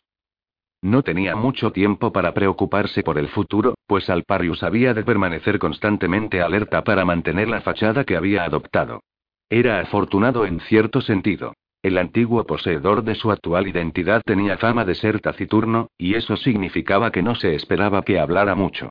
Con la ayuda de los apotecarios y el material absorbido por su homopagea, sus cuerdas vocales y su boca habían sido reformadas para parecerse más a las del legionario cuya identidad había asumido, pero para los agudos oídos de un marine espacial, cualquier pequeña diferencia podía levantar sospechas. Su mayor defensa, así como para los demás que él esperaba también hubieran tenido éxito en la infiltración, se basaba en la imposibilidad de lo que la Legión Alfa había llevado a cabo. ¿Por qué habría de sospechar un miembro de la Guardia del Cuervo que el enemigo había tomado la cara de un caído? Era una magnífica maquinación del primarca y muy característica de su genio. Para otro legionario, tener dudas de la verdadera naturaleza de Alparius era adentrarse en la paranoia. Era tan improbable, que cualquier sospecha, sin estar soportada por irrefutables evidencias, sin duda sería rápidamente desechada. Alparius concentró su mente en asegurarse que eso no ocurriera, entrenando, comiendo y durmiendo junto a su legión de adopción. Mostró orgullo cuando su malparada armadura fue reemplazada, pronunciando palabras de venganza y profiriendo juramentos de lealtad al emperador y al Lord Corax junto a sus nuevos hermanos de armas mientras repintaban sus insignias. En algunas pocas ocasiones, Alparius estuvo a punto de descubrirse. Cada día aprendía un poco más, pequeños gestos, giros dialécticos y protocolos de la Legión que le permitían fundirse mejor con sus compañeros legionarios, pero no era un proceso perfecto. La última situación comprometida había sido durante un entrenamiento de combate cuerpo a cuerpo. La compañía se había reunido en uno de los hangares, entre las durmientes formas de las Thunderhawk y los Stormbird, pues las instalaciones preparadas para el entrenamiento eran insuficientes para el gran número de guerreros que había a bordo. El sargento Dor había hecho formar la escuadra y les había lanzado una inquietante arenga. Debemos aprender a luchar contra un nuevo enemigo, les dijo. Durante décadas hemos perfeccionado nuestras técnicas contra salvajes y enemigos inferiores, y nos hemos enfrentado a extraños adversarios como los cantores de guerra de Isban y los cuchillas infernales ninturnianos. Ahora nos enfrentamos a algo totalmente distinto. Ahora debemos luchar contra otros marines espaciales. Era algo obvio, pero mencionar la situación de forma tan abierta hizo ver a los legionarios cuánto había cambiado la galaxia. Se produjeron murmullos de descontento, pero Alparius mordió la lengua, no queriendo traicionar sus propios pensamientos en esa cuestión. Cada día nos entrenamos contra nosotros mismos, respondió Lucar. ¿Qué puede esperarse que sea distinto? Nosotros jamás hemos tratado de matarnos unos a otros, fue la réplica inmediata del sargento. La escuadra se había repartido por parejas, armados tan solo con sus cuchillos de combate con el filo recubierto de fibra monomolecular. A Alparius le tocó enfrentarse a Lucar, y ambos empezaron cuando lo ordenó el sargento, atacando y parando, tratando de encontrar los puntos débiles de la armadura del otro, probando los sellos de las junturas flexibles, los reforzados lentes oculares y los huecos entre las placas de armadura. Los cuchillos parpadeaban, Lucar y Alparius eran buenos rivales, iguales en velocidad y fuerza. Sus cuchillos entrechocaron una y otra vez, fueron atrapados por las sombreras o desviados por movimientos de rechazo, incapaces de encontrar ninguna abertura. Fue entonces cuando Alparius cometió su error. Fintando hacia arriba, había doblado una rodilla mientras el cuchillo de Lucar se había elevado para parar el golpe. Bajo la guardia de su oponente, Alparius giró su cuchillo y golpeó con el reverso de la mano, dirigiendo la punta contra el vulnerable material plateado entre el grueso blindaje superior de Lucar y la protección de la ingle. Lucar se quedó congelado, con el cuchillo de Alparius a pocos milímetros del contacto. Me has pillado, declaró Lucar, dando un paso atrás y negando con la cabeza. Había sorpresa en su voz. ¿Dónde aprendiste este movimiento? Alparius dudó, dándose cuenta de que la maniobra formaba parte de su entrenamiento en la Legión Alfa, y que no estaba entre los movimientos de combate de la Guardia del Cuervo. Vi a un traidor utilizándola en el punto de desembarco, replicó Alparius rápidamente. Vi como un portador de la palabra acababa con uno de nuestros hermanos de los salamandras con un movimiento como este. El resto de la escuadra había dejado su entrenamiento y estaba observando a Alparius y a Lucar. A Alparius no le gustaba ser el centro de atención. Se levantó y envainó el cuchillo cuando el sargento Dor se aproximó con la cabeza inclinada a un lado. ¿Qué ha sido eso? Quiso saber el sargento. ¿Utilizando tácticas de los traidores? Pareció efectiva en esa ocasión, replicó Alparius sin perder la calma. Prestad atención, dijo entonces Dor, indicando al resto de la escuadra que se acercara. ¿Por qué no nos lo muestras de nuevo? Alparius hizo lo que le pedía, mostrando el golpe de corte bajo a los demás. Se produjeron murmullos apreciativos, y Dor le dio unos golpecitos en el pecho con palabras de agradecimiento. Esto es lo que debemos hacer, dijo entonces el sargento. El rojo de sus placas oculares pareció clavarse en Alparius durante unos segundos antes de dirigir la mirada al resto de la escuadra. Hemos de aprender de nuestros enemigos, adaptarnos a la forma en que ellos luchan. Cualquier otra innovación, cualquier ventaja que pueda beneficiarnos, compartirla con el resto, ¿de acuerdo? Sí, sargento, contestó Alparius. Aunque su cobertura había permanecido intacta, más tarde, ese mismo día, Alparius se dio cuenta de lo que había hecho. Algún día, un guerrero de la Guardia del Cuervo utilizaría el movimiento contra un legionario alfa, o se defendería de él y saldría victorioso. El objetivo de Alparius era aprender de la Guardia del Cuervo, no mejorar sus habilidades. La situación se estaba volviendo más complicada de lo que había imaginado, y las consideraciones a tener en cuenta más numerosas. Alparius se concentró en lo que era importante. Era un actor interpretando su papel, aprendiendo más sobre su función a medida que pasaban los días. En su corazón sabía que había jurado lealtad a la Legión Alfa, y no sentía remordimiento alguno mintiendo a los que antaño había llamado aliados. No era culpa suya que hubieran elegido el bando equivocado en la guerra que se avecinaba. Alparius no sentía desprecio ni piedad alguna por la guardia del cuervo, tan solo sentía un pizca de arrepentimiento porque nunca podría volver a llamar hermanos a los legionarios que lo rodeaban. Sus nombres surgían de su lengua con la facilidad de una declaración de fidelidad y venganza, pero no era uno de ellos. Como el resto de la Legión Alfa, había sido elegido para un gran propósito, uno que los primarcas gemelos le habían asegurado estaba más allá de la lealtad al emperador Horus, y que afectaba al destino de la propia galaxia. Y como todos aquellos que eran ciegos a la verdad suprema, la Guardia del Cuervo era prescindible. Cumplirían con su objetivo y después serían destruidos, y él podría regresar a su legión para luchar nuevamente entre sus verdaderos hermanos de batalla. Esa era la idea, el objetivo que motivaba a Alparius mientras yacía despierto meditando sobre la desconocida misión que le aguardaba. Él era de la Legión Alfa, y por tanto no esperaba ser condecorado ni siquiera mencionado. Esa avidez de gloria no formaba parte de las tradiciones de la Legión. Él cumpliría su propósito, quedaría satisfecho con la certidumbre de una misión bien hecha y la alabanza de los primarcas gemelos, y volvería a ser uno entre muchos. Corax observó desde una balaustrada que dominaba el improvisado comedor que anteriormente había sido un campo de prácticas de tiro a varias compañías de su guardia del cuervo comiendo las raciones de la nave. Estaban de pie junto a largas mesas montadas sobre caballetes, ya que las sillas eran otra comodidad escasa de bordo, y diligentemente ingerían la comida consistente de carne sintética y pan de soja seco. La comida no tenía ningún sabor, pero era rica en las proteínas y carbohidratos que los legionarios necesitaban para sustentarse. Los suplementos nutricionales eran ingeridos con el agua que bebían directamente de unas toscas jarras creadas por los siervos en los talleres de los puentes inferiores. ¿Cómo están nuestras reservas? inquirió el primarca. Sabía la respuesta, pero quería estar seguro que sus comandantes estaban al día de todos los detalles concernientes al funcionamiento de la nave. No presentan ningún problema inminente, contestó Agapito. Brianne y Solaro completaban el cuarteto, mientras que Aloni permanecía de guardia en el Strategium. La Vengadora tenía suministros para un viaje de tres años, más que suficiente para nuestras necesidades actuales. Los navegantes informan de las mismas dificultades que anteriormente añadió Brane. Necesitaremos al menos otros 40 días para llegar al sistema Sol.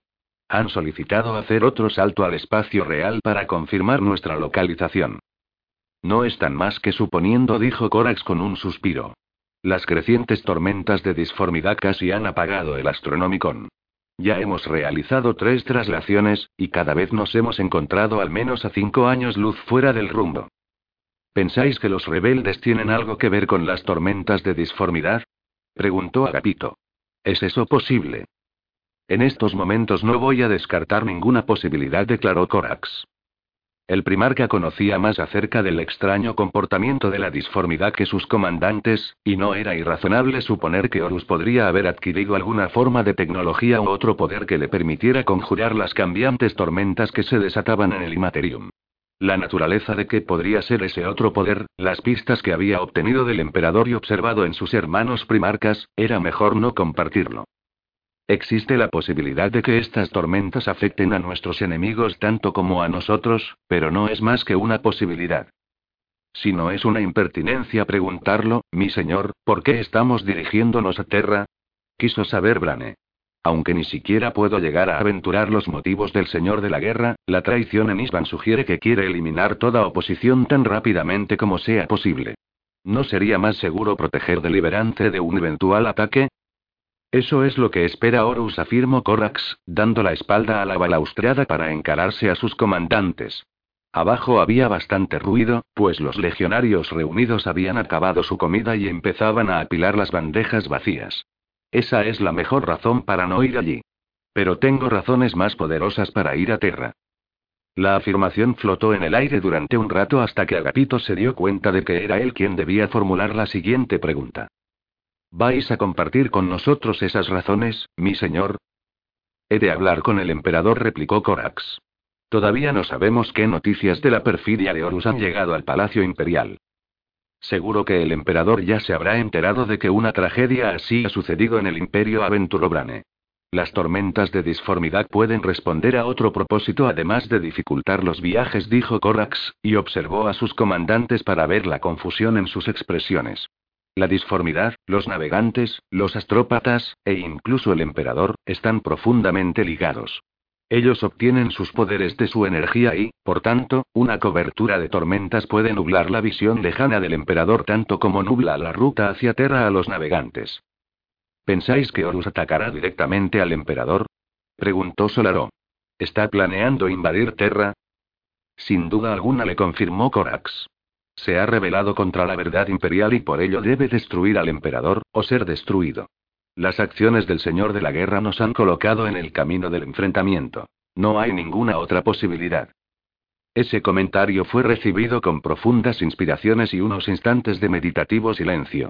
Korak simpatizaba con sus subordinados. La magnitud de lo que Horus había hecho era difícil de entender. Parece que Isvan se convertirá en la insensatez de Horus, apuntó Brane.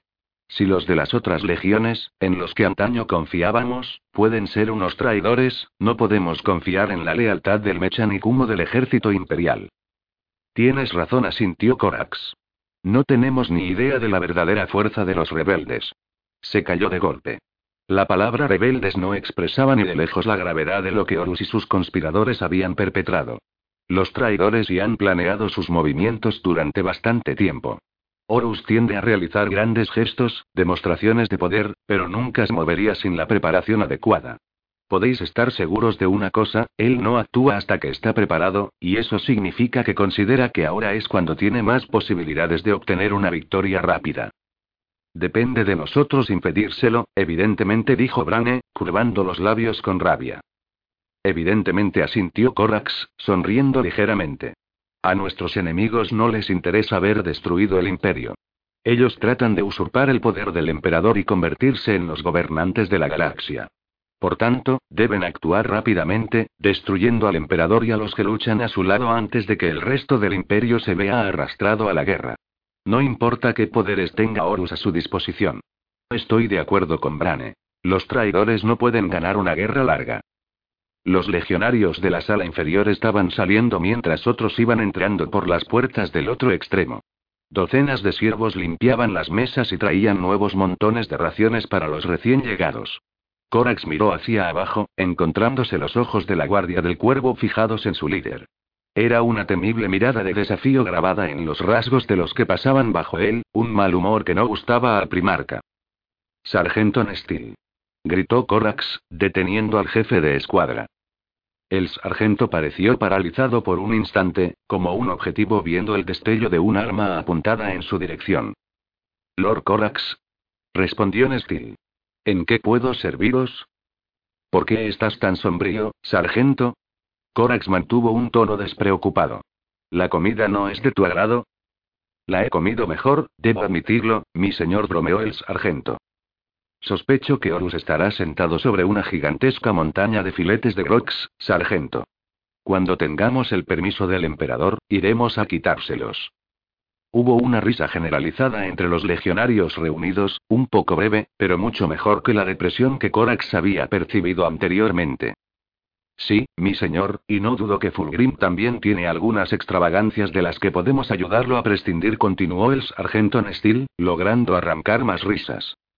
Puedes estar seguro de ello, Lancrato, puedes estarlo, asintió Corax, riéndose también del comentario. El primarca indicó a los legionarios que siguieran y volvió de nuevo su atención a los comandantes. Su sonrisa desapareció rápidamente. No podemos permitir que la herida de Isvan se infecte, les dijo. La legión está escasa de efectivos, pero las heridas más graves son las que ha recibido nuestro espíritu. Vivimos o morimos según nuestros éxitos, y de estos últimamente hemos tenido pocos. Lucharemos hasta el último hombre, declaró Solaro. Sí asintió Corax. Sus siguientes palabras fueron para darse ánimos a sí mismo tanto como a sus compañeros. Pero será mejor si podemos lograr que sean las fuerzas de Horus las que lo hagan. Necesitamos una victoria, algo que restaure nuestro honor y nuestro prestigio. Si nos atrincheramos en Deliverance, cederemos la iniciativa a nuestros enemigos. Así no es como luchamos. Con las fuerzas que logremos reunir, hemos de llevar la lucha hasta los traidores. Hemos de demostrarnos a nosotros mismos y a los demás que no son imparables, que un asalto a Terra no es inevitable. En estos momentos hemos sufrido un duro golpe, pero no podemos correr eternamente.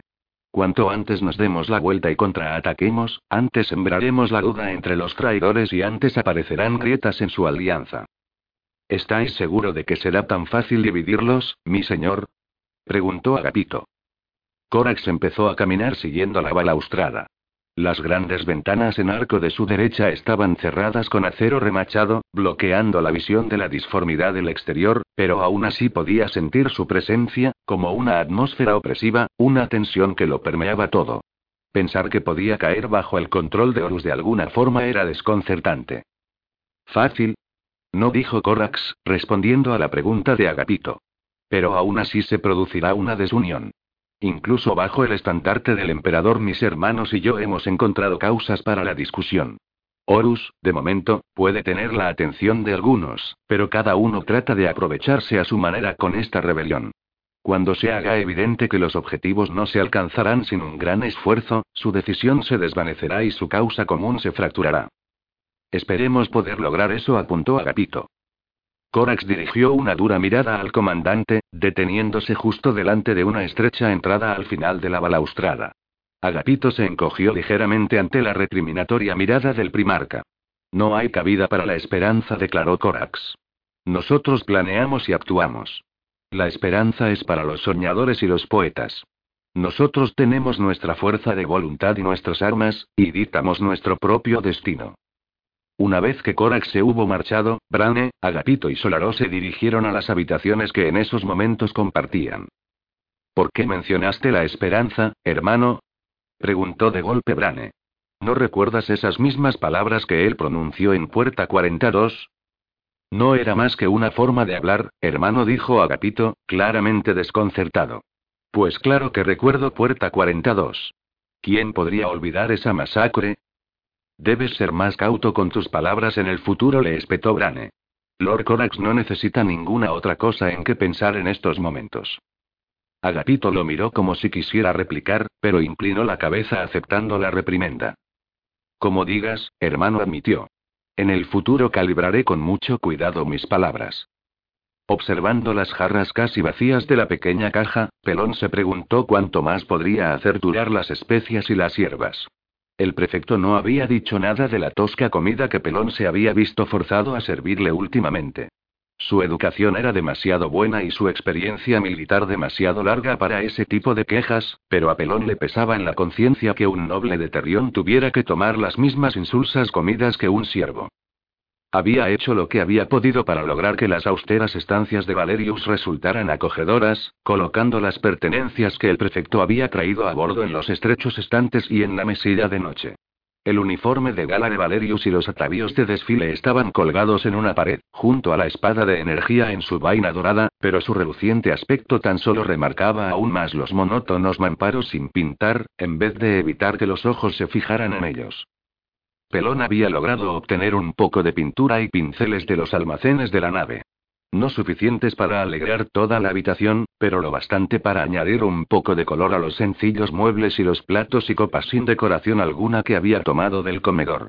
Decidió que la guardia del cuervo parecía disfrutar con su austeridad, en consonancia con las duras condiciones de su mundo natal de deliberance, en vez de regocijarse con los lujos y frivolidades que podrían haber tenido si lo deseaban. El sirviente jamás había pensado que echaría en falta esos infinitos corredores de las viejas minas, o las desiertas vistas a través de las ventanas, pero desde que llegó a bordo de la Vengadora, había acabado considerando el tiempo pasado en la polvorienta luna como opulento. Escuchó el siseo de la puerta exterior abriéndose y acabó sus preparativos en la pequeña mesa que había dispuesto para la cena del prefecto. Valerius entró en la sala principal y se sentó sin hacer ningún comentario, sus ojos recorrieron rápidamente el cuidadosamente cortado bloque de proteínas espolvoreado con chemir y hortal. El prefecto levantó la mellada copa de metal con el reborde decorado con una fina línea roja pintada por pelón, y se la llevó a los labios, pero se detuvo antes de tomar un sorbo. Devolvió la copa a la mesa y finalmente miró al sirviente. Echó en falta el vino, dijo Valerius. Una buena garrafa de Mastillian rojo, un vaso de burbujeante narinite. Incluso me conformaría con dar un sorbo de ese brebaje que el tribuno Primus Nator improvisó en Egra Signis. Pelón no dijo nada. No era momento de hablar, sino de escuchar. Anteriormente ya había superado los límites, en Deliverance, y no había tenido más que problemas por ello. Con todo lo que había oído de la Guardia del Cuervo y de la tripulación sobre los acontecimientos que habían tenido lugar en Isban, estaba contento de estar a salvo y ser capaz de concentrarse en su única misión de cuidar del prefecto. Pero no debes quejarte, pelón continuó Valerius, como si hubiera sido su sirviente el que se hubiera estado lamentando. Las últimas estimaciones dicen que estamos a tan solo 12 días de la traslación al sistema Sol. Aunque si hemos de juzgar por el porcentaje de aciertos de los últimos días, no me sorprendería si los navegantes necesitaran el doble ese tiempo. Pero aún así es emocionante, ¿verdad? Terra, pelón. ¿No va a ser algo realmente remarcable? Pelón no estaba muy seguro de si debía responder o no. En ocasiones era difícil juzgar si era una mera oreja en la que el prefecto podía hablar, o si su señor quería iniciar una conversación. Valerius no continuó, y su mirada expectante sugirió a Pelón que estaba esperando una respuesta de algún tipo. Jamás había llegado a pensar que podría haber algo así, señor, dijo Pelón diligentemente. En realidad había estado excepcionalmente ansioso por la próxima parada en el centro del imperio. Sin duda, habría todo tipo de dignatarios para saludar su llegada. Sería un terrible fallo por parte de Pelón si Valerius acabara pareciendo un oficial pelagatos de uno de los regimientos profesionales, pero tan solo disponía de recursos limitados para lavar y recomponer el uniforme de su señor. Es un honor que apenas puedo creer, añadió a continuación. No estás equivocado acerca de eso, dijo Valerius, hundiendo su tenedor en una pieza de calabacín sintético que Pelón había cortado artísticamente en forma de flor de finos pétalos. Una hora de trabajo fue demolida en segundos por las mandíbulas del prefecto. Hay comandantes generales de Terrión que no han tenido ese privilegio. Parece estar de buen humor hoy, señor, comentó Pelón, sentándose en el borde de la cama mientras osaba dar voz a su opinión. He tenido un conclave con Corax y los comandantes de la Guardia del Cuervo, Pelón le comunicó Valerius entre mordisco y mordisco. Me temo que nuestra estancia en Terra será breve. En cuanto podamos conseguir pasaje, he de volver a Terión para pedir refuerzos. Con las pérdidas que ha sufrido la Legión, y el lamentable sacrificio de las tropas bajo mi mando, se ha decidido que reclute una nueva corte para luchar junto a Lord Corax contra los traidores. Es bueno que le confíen una misión así a usted, señor, declaró Pelón. Lamentó sus palabras en cuanto Valerius puso resueltamente los cubiertos en el plato medio vacío y miró con el cejo fruncido al sirviente. ¿Por qué no deberían confiar en mí? No estaba hablando de usted en particular, señor, respondió Pelón apresuradamente. La confianza no es algo que abunde últimamente, eso es todo. Incluso yo me doy cuenta de las miradas de los tripulantes mientras cumplo con mis obligaciones. En tiempos como los que corren, es bueno que el primarca tenga plena confianza en Terión para luchar junto al emperador. Sí, tienes razón, asintió Valerius, reanudando su comida. Sonrió a través del laborioso masticado de un falso filete de Grox, pronunciando las palabras como si farfullara. Es una misión bastante importante. Necesitaremos a cada hombre y mujer que pueda empuñar un rifle láser. Será como la fundación tras el acatamiento. Mucho mayor incluso. El prefecto acabó su cena, la hizo bajar con un trago de agua reciclada, y se puso en pie, Corren tiempos oscuros, pelón, pero ¿acaso todos los grandes momentos de la historia no han nacido en la oscuridad? Dijo, sacándose las botas de una patada y tirándose sobre la cama. Nadie recuerda a aquellos que vivieron en tiempos de felicidad y abundancia. Cierto, señora sintió Pelón, recogiendo los platos y la copa. Se detuvo justo delante de la puerta. ¿Me necesitaréis durante la próxima hora, señor? Voy a tardar un poco en los lavaderos. No, creo que podré prescindir de ti durante una hora, respondió Valerius con voz cansada. Pelón miró por encima del hombro y vio que los ojos del prefecto ya estaban cerrados y su pecho subía y bajaba plácidamente. Tal vez un poco más de sal la próxima vez, murmuró el prefecto con la voz perdiéndose en el sueño. Como digáis, señor, dijo Pelón en voz baja para sí mismo con una sonrisa de satisfacción, y cerró la puerta detrás de él. 133 días después de partir de Isban, la Vengadora finalmente alcanzó el Sistema Sol, el corazón del Imperio, el lugar de nacimiento de la humanidad. Siguiendo las órdenes de Corax, la nave penetró en el sistema y desplegó inmediatamente sus escudos de vacío. Sería una temeridad adentrarse sin alguna forma de protección, pero utilizar los escudos de reflejo sería una potencial invitación a las sospechas inmediatas. Los informes de los sensores empezaron a llegar, mostrando la imagen de un sistema estelar considerablemente agitado. Docenas de naves de guerra, cargueros y transportes movían entre las bases de la Luna y Terra, sorteando capa tras capa de campos de minas, plataformas de defensa orbital y naves pesadas de patrulla. Y seguían llegando más. No pasaba ni una hora sin que al menos dos o tres naves surgieran de la disformidad. La noticia se estaba propagando por el imperio. Las tormentas de disformidad que habían dificultado la marcha de la Guardia del Cuervo también habían alterado las comunicaciones astrotelepáticas. Incluso en condiciones ideales se necesitaban varias semanas, incluso varios meses, para que los mensajes pudieran llegar del corazón del imperio a sus límites más exteriores. Si a esto se le añadía la violencia de las tormentas de disformidad, todavía faltarían muchos meses para que algunos sistemas llegaran a conocer la traición del Señor de la Guerra. Korak sintió que aquello no era más que el principio. Docenas de naves se convertirían en cientos, tal vez miles. De momento, Horus tenía la ventaja de la sorpresa, pero el inmenso monstruo que era el imperio estaba siendo despertado para enfrentarse a esta nueva amenaza. Los recursos del emperador eran vastos, aunque difíciles de poner en marcha. Pero una vez hubieran alcanzado un empuje crítico, serían imparables. De eso el primarca estaba seguro. La única posibilidad que Horus tenía de triunfar era lograr una victoria rápida, y Corax iba a hacer todo lo que estuviera en su mano para que eso no sucediera. Después de los retrasos habituales al volver a poner los sensores y las comunicaciones en línea tras la traslación desde la disformidad, la Guardia del Cuervo se vio insistentemente llamada por el Vanguardia Furiosa, un crucero de ataque de la Legión de los Puños Imperiales. El capitán Noriz estaba amenazando con todo tipo de violencias si no se identificaban. Era evidente por las llamadas de Noriz que las visitas inesperadas no eran bienvenidas. Aquí la vengadora, barcaza de batalla de la Guardia del Cuervo, replicó Brane con Corax de pie junto a él. Estamos transportando a Lord Corax a Terra. Por favor, aseguraos que tenemos el camino despejado. Se produjo un retraso antes de que los puños imperiales respondieran. Incluso con intercambios únicamente de audio, existía un considerable desfase temporal entre mensaje y respuesta, lo que indicaba que el vanguardia furiosa se encontraba a varios cientos de kilómetros de distancia. No están autorizados a proceder. Bajen sus escudos y prepárense a ser abordados. El incumplimiento de esta orden se considerará un acto de agresión y serán destruidos.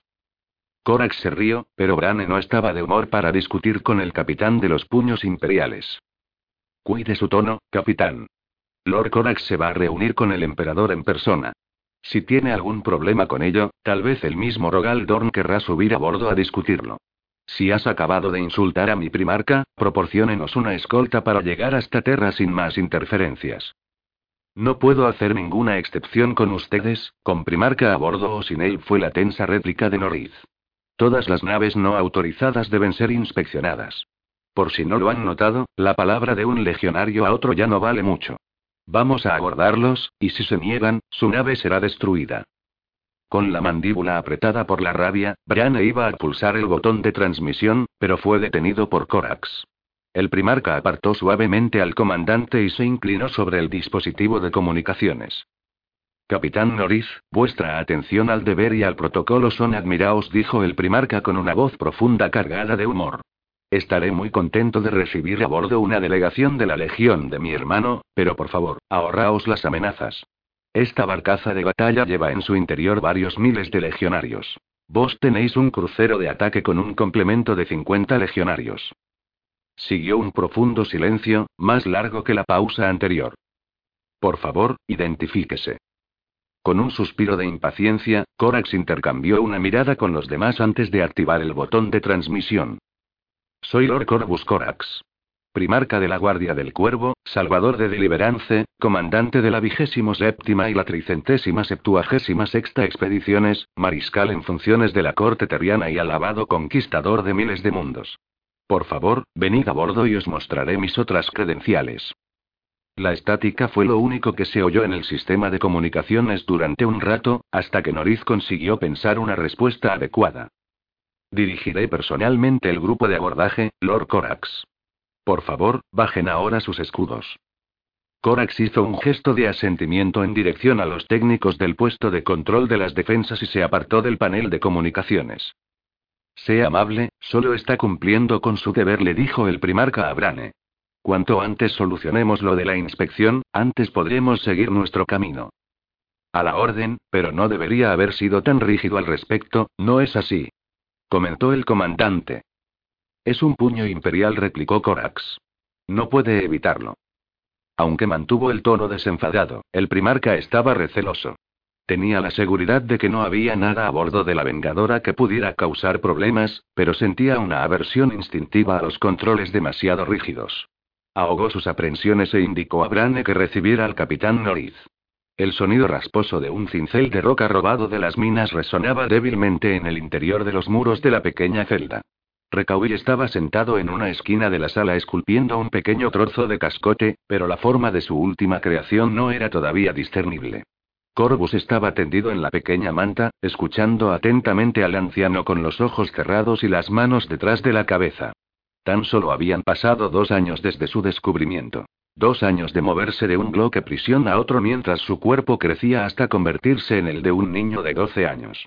Recaui era solo el último de una línea de disidentes encarcelados e intelectuales antisistema que habían sabido de la existencia de Corbus y se habían prestado voluntarios para enseñar al extraño chico lo que sabían de la gente, la política y la historia. Esa era un área de la que Corbus realmente no sabía nada. Sus conocimientos técnicos eran vastos, ya que encapsulaban los mayores estudios científicos de la humanidad. Corbus podía identificar la composición molecular de las paredes, la puerta y la cama. Conocía el proceso biológico que había formado las cataratas en los ojos de Recaui. El anciano había rechazado el bien intencionado ofrecimiento de Corbus para eliminarlas quirúrgicamente, diciendo que eso levantaría las sospechas entre los guardias. A pesar de todo su inmenso conocimiento, Corbus sabía muy poco acerca de la gente. Era como si su educación hubiera finalizado antes de llegar a aprender esa lección, dejándolo privado de las sutilezas de la naturaleza humana, una página en blanco esperando. Era suficientemente consciente para saber que era un ingenuo en este aspecto, y su primer tutor, Man Ruskolsais, había agotado rápidamente su propio almacén de sabiduría en relación con la condición humana. Así había empezado el proceso de educación de Cordus, oculto entre las masas de la mina prisión que ahora sabía que se llamaba Licaeus. Ese fue el fin de la tercera dinastía Facian, estaba diciendo Recaui. Las partículas de piedra flotaban en el aire creando un círculo gris en la losa de piedra del suelo alrededor del anciano agitador. Su cincel seguía trabajando, aparentemente al margen de sus apagados ojos, que estaban fijos en un punto en algún lugar próximo al tenue globo de luz colocado en el techo. Con la usurpación por el Neortan Chandrapax, se iniciaron los primeros asentamientos. Se realizaron sorteos entre los colonos, pues era muy grande la urgencia para abandonar las ciudades cubiertas de humo y los contaminados mares de Kiabar.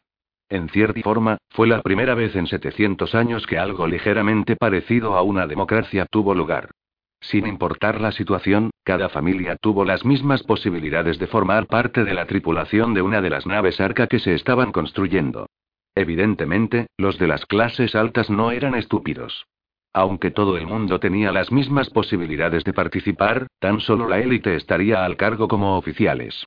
Las nuevas colonias tendrían alcaldes pertenecientes a las viejas familias, las redes del colegio seguirían en su lugar y los trabajadores seguirían siendo explotados en sus nuevas vidas. Viene alguien, dijo Cordus, percibiendo más allá de las paredes el característico sonido de las botas y el específico ruido de la puerta en el extremo más lejano del corredor. Inspección sorpresa. Rápido, chico, ya sabes lo que debes hacer, dijo Recaui, poniéndose en pie con inusitada energía.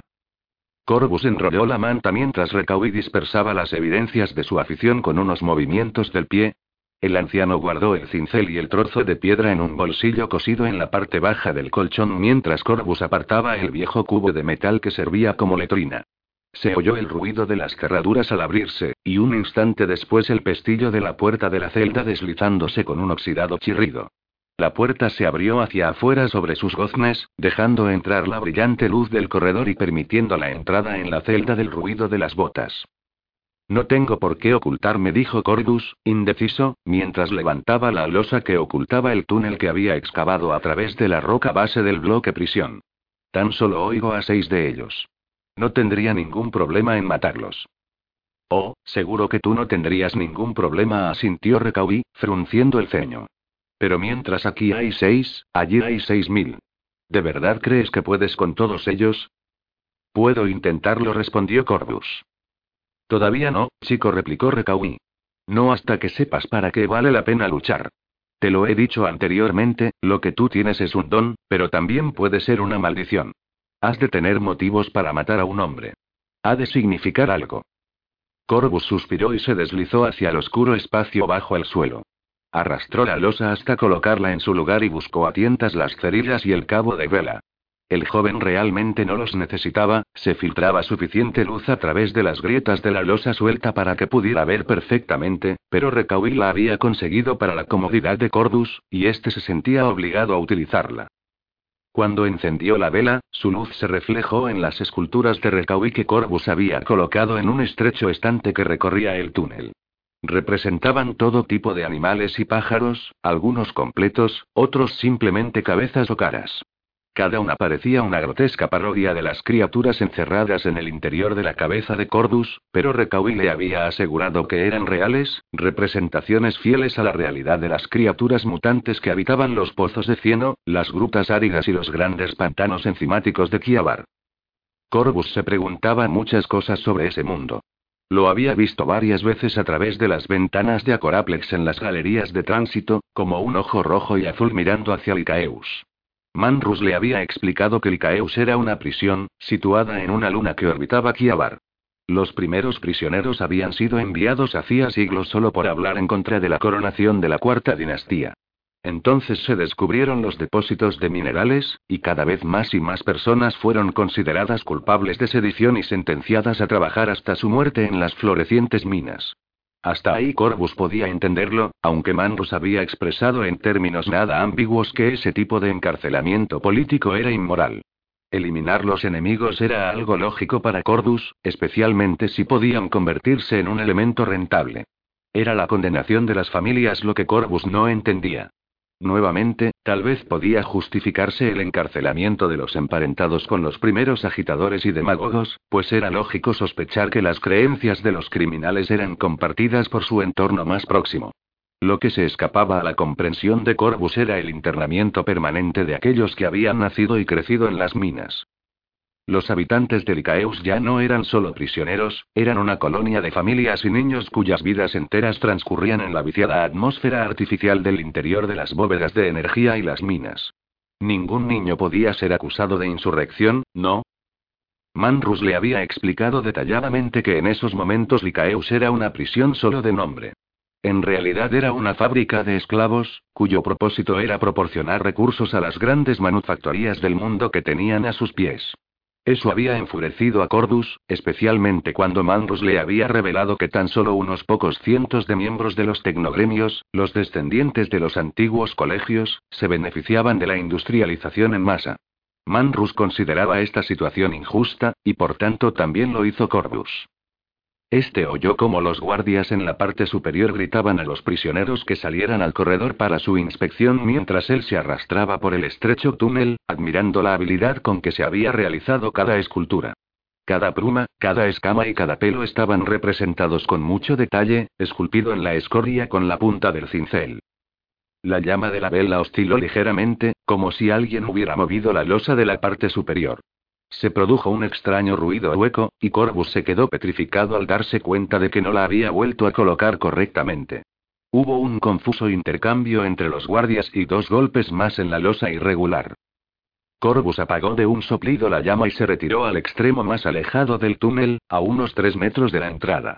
Se produjo un ruido rasposo cuando alguien insertó un cuchillo en la estrecha fisura que quedaba entre la losa suelta y sus vecinas. Contrayendo los músculos, Corbus convirtió sus manos en puños y dejó a la vista los dientes con un gruñido, dispuesto a matar a los que pudieran descubrirlo. No debía ser descubierto. Una y otra vez, había oído lo mismo de todos los que lo habían tutelado. No debes ser descubierto. Él era una anomalía, algo más allá del entendimiento de los kiabarianos. Si lo descubrían, se lo llevarían lejos de allí. Corbus no quería que se lo llevaran de allí. Allí tenía amigos. Amigos como Eprenia y Manrus y Recaui. La losa se levantó y el rayo de una linterna iluminó los alrededores de la boca del túnel. ¿Qué es lo que tenemos aquí?